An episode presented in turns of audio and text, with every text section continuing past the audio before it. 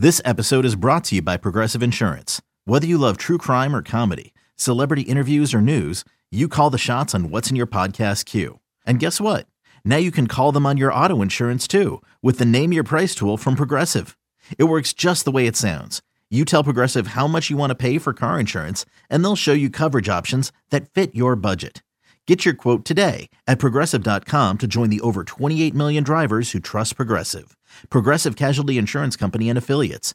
Price and coverage match limited by state law. It's blazing hot outside. You get in your car to turn on the AC to get cold air pumping, but it blows hot air out. This issue is commonly caused by low refrigerant due to leaks in the AC system. You want an easy, all in one solution that will restore the cold air in no time. AC Pro Recharge Kits. Make restoring cold air easy for even those with zero DIY experience in less than 10 minutes. Save time and money versus going to a shop by picking up an AC Pro Recharge Kit today. Be a pro with AC Pro. Jon Heyman, insider for Audacy Sports, New York Post columnist, and MLB Network. Chicago is watching carefully, no question about it. Co host of the Big Time Baseball Podcast. Crazy free agency. You're right, it was really a lot of fun, I think, for all the fans. Maybe not as much fun for me and Ken Rosenthal and Joel Sherman and Jeff Passan. Curb your enthusiasm, enthusiast. You hate people. Well, I hate people individually, but I love mankind. Jon Heyman with Mully and Haugh. I like the White Sox. You never know with the Cubs. On 670 The Score. Mully and Haugh, Chicago Sports Radio 6 7 of the score. And joining the show is Audacy MLB insider Jon Heyman. Insider calls are presented by BetQL. Get access to data and insights the sports books don't want you to see. Bet smarter and beat the books. Download the BetQL app or visit betql.com today. Jon's also the host of the Audacy original podcast, Big Time Baseball, with Cody Decker and Tony Gwynn Jr. covering all of MLB. And he joins us now on the Score Hotline, brought to you by Circa Resort and Casino in Las Vegas, home of the world's largest sports book. Jon, good morning. How are you? I'm good. How are you guys doing? Good. We're delighted to hear you're back in the Midwest, right? You're headed uh, out to Milwaukee. Right. Uh, I'm in Atlanta. I'm in the airport. I'm on my way to Milwaukee, though. Yes, very excited. Yeah, you'll have a lot of fun there. The, that's a that's a fun building to go to, and that team is surprisingly better than people thought. The Cubs won the opener, and it was all seashells and balloons and glorious parades, and then lo and behold, they came back and won the next two games. So, no, uh, no, nobody drawing any conclusions after one series. Just uh, interesting that that the Cubs did win the opener, but then kind of had a misstep. Yeah, I mean, right, exactly. You can't uh, draw conclusions on two or three games, or even four games, or sometimes even 20 games. Memorial Day is about the time we start to draw conclusions, and we're a long way from that. So, yeah, I wouldn't get too upset. Milwaukee's tough. I think the Cubs are going to be fine. Okay, Jon, but you look, you work in New York, and it, we're gonna we're gonna exaggerate a little bit everything, right? So Sure. yesterday, Kodai Senga makes his debut for the Mets. We've been waiting a long time for this. He looked shaky early on, but based on what he did after that, how would you describe his debut and what he means not only to the Mets, but how much fun will he be to watch for baseball fans all season long? Well, he's got two pitches we never heard of before: the ghost fork and the sweeper. So uh, that's that's a plus. I don't know. Uh, so got, he's got that going for him. But he also his first pitch was 99. Uh, you know, he was a little amped up, obviously at the start, overthrowing it, and then once he settled down, he was terrific. Uh, the Mets need him. Um, you know, he's very decorated player in Japan. Had a 1.9 ERA last year um, three-time All-Star in the uh, NPB, the Nippon Professional ba- Professional Baseball Association, and you know he should be really, really good. They got him on a five-year deal, and uh, I think the Mets fans were pretty excited about that performance. You know, again, it's only one game, and it was against the Marlins also. Jon, I can be pretty difficult uh, as a as a kind of purveyor of sports because I like traditional ways of doing things and the new rules when they were initially talked about kind of scared me. Having watched the beginning of the season, having watched spring training, my God, do I love it! It- It's just such a better game. And we were talking about, you know, there's so much going on yesterday. We had both teams here playing. We had the Bulls playing. We had the national championship, the women's uh, college basketball championship, and and you really couldn't turn off baseball because there weren't the kind of breaks you were used to. You would miss too much. The game is moving at a great pace, and you know I'm curious how the players feel. Are, are we moving too fast for baseball players? And and what have you heard from the various people you've talked to? Well, some of them clearly have to adjust. I was talking to Avisail Garcia after the game uh, yesterday. He just totally forgot about the uh, eight seconds to go rule and got a violation, which was strike three. So he was out because of it. I think Devers had the same situation. Uh, some of these guys are going to have to adjust, but yes, it's better for the fans. Certainly, much better for the writers. It really helps on the deadline. So I say that up front that I am conflicted. Uh, clear conflict of interest. I needed this. The stories should be better. If they're not, you can write me that the stories still stink, but uh, still, you need that little extra 20, 30 minutes to write a decent story sometimes because the deadlines are pretty tight, especially on the East Coast. Jon, the White Sox opened at home today, but they had a great weekend really in Houston. They split the series, but it felt like they won it. They're they look more engaged. They got good starts from their rotation. Each guy went five innings. Yoan Moncada looks like he's been revived. Tim Anderson is is re-engaged, and this just looks like a different team under Pedro Grifol. It's a small sample size, but have you been impressed? Yeah, I mean, I think they should be much better. I mean, certainly should have been much, much better than a 500 team last year on paper. They certainly were that. Um, you know, we've been waiting on Robert and Moncada to become stars, and you know maybe one or both of them will become those stars that we expected them to be.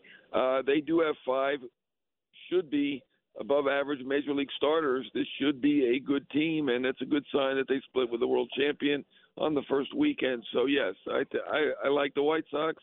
Uh, Grifol, I think, will be good. Uh, he's getting excellent reviews, and uh, yeah, I like the direction they're going in. You know, eh, eh, it's interesting. We were talking about Cody Bellinger, and eh, you know, he does look like the weather's getting to him a little in Chicago. It's a little cold, a little chilly. He's, he's layered up. He really hasn't done anything yet, and I don't know if you were hoping that he could turn around his career. I think a lot of people here were kind of uh, very hopeful that that could happen, and maybe it still will. Uh, I'm trying to give him an excuse here that the weather hasn't been great, but the fact is he's done nothing, and you know the guy's on a prove it one year deal.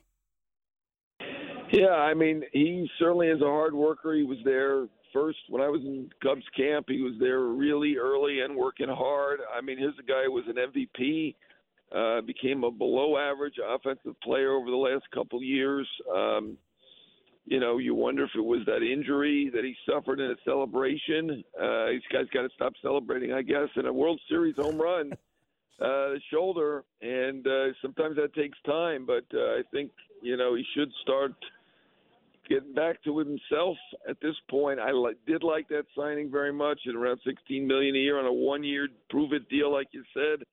Um, you know, I, I'm not going to give up on him after 11 at bats, but. Uh, yeah, he's got to he's going to have to get going pretty soon.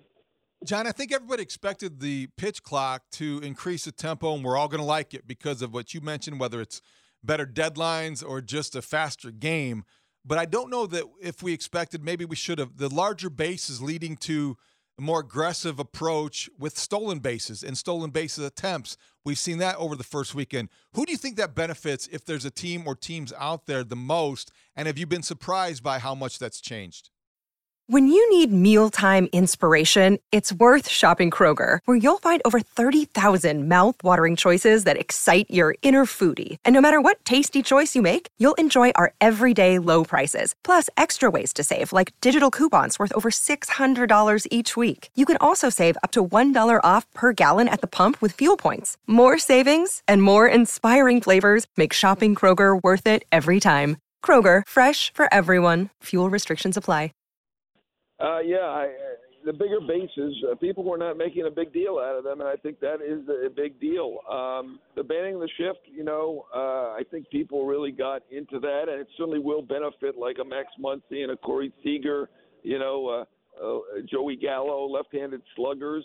Um, so that will benefit those particular players, uh, and I do think we're going to see more athleticism Uh, guys aren't maybe so close to each other on the field anymore. They're all bunched in against those left-handed batters on that right side, and uh, we've seen that from Francisco Lindor in the Mets games. Made incredible plays, and I think that's a big plus. But yeah, the bases and plus the limited disengagements from the pitchers can only throw over a couple times now. I mean, you could throw over a third time, but you better get them that third time. So I'm wondering if anyone's ever going to try it.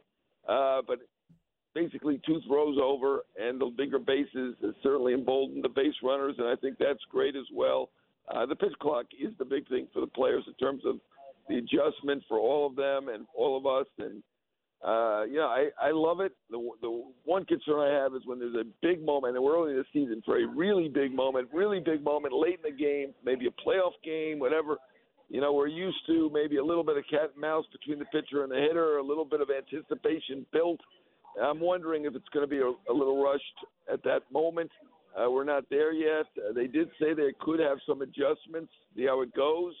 So things can change in this rule even in season, and uh, so far so good. So so far no reason to change. Um, there are three winless teams thus far. Two of them are in the White Sox division, the Royals and uh, and Kansas City. Pity about that schedule uh, being changed. Uh, but Phillies have yet to win a game, and we know that Bryce Harper, you know, hopefully comes back. Whatever. How do you explain the Phillies being uh, as slow starting as possible? And again, it's not even Memorial Day, for God's sake. We haven't even gotten to the Ohtani trade yet, so calm down. right, three games on the road. Texas is improved. Uh, I'm surprised. I, I have them winning the division, which at this moment, I mean, Atlanta, and the Mets had a very good uh, weekend, and uh, Philly did not. Uh, and they obviously Philly should be good at the beginning with Nolan Wheeler pitching. Uh, they're really good at the top of the rotation. I love that lineup. I mean, it was one third of our lineup for the uh, WBC was Philly players. You know, Turner hmm. and Sch- Schwarber, uh, two of the better hitters in baseball. Uh, you guys obviously familiar with Schwarber, and the Realmuto was the probably the top catch is the top catcher in the game. Once they get Harper back, I, I think they have the best lineup in the game. Uh, to me, they have all the elements of an excellent team. Uh, you know, I had them winning the division. I do think they should be a playoff team in the end, but uh, yeah, we've got some terrible teams though. Some of the other teams you mentioned, they're going to be bad. You know, I mean that's unfortunate that we have, you know, teams that are almost sure to lose a hundred. I mean Oakland, uh, which you know they did win a game, uh, they're they're historically bad. I think. So Jon, Saturday night at Dodger Stadium had a very Tuffy Rhodes kind of vibe to it. Trayce Thompson goes deep three times, so much that Klay Thompson's probably Trayce's brother now. And is that going to be enough for him? How that's got to be so far first weekend. That's got to be the standout performance in Major League Baseball, and from a very, very unexpected source. Yeah, I would say so. I mean, he was the star of uh, of Great Britain's uh, World baseball classic team, but uh, that's only because they only had two good players. Uh, you know, uh, center field uh, for the Dodgers. I mean, that's a marquee position, and obviously uh, Bellinger's not there anymore. And uh, now what they have is a mix. You know, they've got Thompson, they've got Chris Taylor on occasion. Uh, you've got your old friend Heyward on occasion, and you have the young James Outman, who I think will get the bulk of the time, probably, unless Thompson continues this, but uh, they've got like a four man rotation for center field. And uh, I mean, it's good to see uh, Thompson. I mean, you know, obviously the father was a successful athlete, the brother, ultra successful athlete. You, you don't want to see uh, somebody in the family flounder, and, and good for him. And that was the biggest performance so far this year, although Ohtani was pretty good, of course. Yeah, I don't know who should feel worse about that: the Sox who drafted him, and uh, or the Cubs who had him, and you know that that's a that's a bad for Chicago story, both sides of town. Well, it's only one game. Let's not get carried away here. I know that's one. what we do, right? We're talking about a pace, right? What teams are what what the pace of win? I mean, the Mets are on a pace of 120 wins, right? So, uh, you know, and, and Thompson's on a pace for 162 home runs. So, uh, that, that's the way it goes early in the year. Jon, we haven't talked to you since last week. The good it was good news to hear Rick Hahn talk about Liam Hendriks in that he seems to be recovering well, or things are going well in terms of his treatment for non Hodgkin's lymphoma. They kept him off the 60 day injured list because of that. Maybe that suggests he'll be back as early as June, maybe even sooner if things go well. How surprising was that? Because it's definitely good news here in Chicago. Yeah, I mean that's great. He was throwing uh, when I was in camp there uh, at least once a week, and I think he ramped it up a bit. And it was great to see him staying active. I talked to Anthony Rizzo, who had the same uh, ailment, the same type of lymphoma, and he said, you know, he was 18 when he had it, and he is now obviously beaten that cancer. And he said it was great to see that he was able to stay active, and he knew that when he had good days, he went out and did something, and he felt good about that. And uh, you know, I mean, uh, you know, realistically, as Rizzo told me, if you're going to have a cancer, this is one of the better ones to have. Uh, he and Lester both beat it. I mean, that's not that's a small sample size, but great athlete, great in great shape, and uh, I think everybody's optimistic. And I'm glad to see it's good news for Liam Hendriks and what a terrific guy he is. Not only not only a great reliever. Yeah, and and that's what's important. Uh, just him as a person, but they the Sox could use him back, and the Sox could use Garrett Crochet back, and and it's nice to know there's help on the way because they did have a lot of bullpen issues uh, over the the first series on the road in Houston, the World Champions. The Cubs had some issues with their bullpen; they walked a lot of guys. Is that unusual, Jon? I mean, both sides of town, we got major issues here. Is that happening around baseball with uh, with bullpens? Um, yeah, I know. In the series I saw, I didn't see that. Uh, I don't think that's necessarily the case. I, I think the White Sox bullpen is probably serviceable at this point. You've got Graveman, you've got Reynaldo Lopez, you've got Bummer. You know, you've got some pretty good arms in there, but certainly uh, missing Hendriks, that's that's a huge piece. I mean, he's he's the closer, uh, so he's the he's the key man. That that hurt them. I mean, all the injuries. I mean, we talk about how they went 500 last year, but I mean facing facts, uh, their pitching staff was very injured, and certainly the star players, they were all hurt at one time or another. So uh, I do feel like this team is going to be much, much better, and I do think their bullpen ultimately will be good. And let's hope and pray for uh, Hendriks to return. And if it's as early as June, that would be terrific. So, Jon, you're on your way to Milwaukee. Obviously, Brewers and uh, the Mets, but you look at Christian Yelich over the weekend. He had a pretty good series for the Brewers against the Cubs and you looked at him and you thought, okay, those those numbers can't be right from last year because they're so pedestrian given his contract, given his status in the game. You know, he hit 14 home runs, 57 driven in, and was only 252 at the plate. Could this be? Does this have to be a resurgent year for Christian Yelich? Yeah, I mean, I think he's in the same boat as uh, Bellinger, you know, former MVP, who really became a pedestrian overall player, and uh, you know, at least Bellinger was a great defensive player with speed. Yelich, really, his calling card has been the hitting. So uh, he needs to uh, step it up. It's been a couple of years for him, uh, basically, since he signed that contract, that he has not been a great player, and that's a major disappointment in Milwaukee because that's a lot of money spend in, to spend in a small market with. I think they have the worst TV contract in baseball. So, uh, you know, he better get going. At least Bellinger and I, I do believe in him. At least that's a one-year deal. Uh, that Yelich deal was a long, long deal for the Brewers, the biggest deal that they've ever signed. Jon, you're the best. Thank you, buddy. Really appreciate it. Thanks, Jon. All right, good talking to you guys. See you later. That was Audacy MLB Insider Jon Heyman. Insider calls are presented by BetQL. BetQL is here to help us all make better bets through real proven analytics. Bet smarter, beat the books. Download the BetQL app or visit betql.com.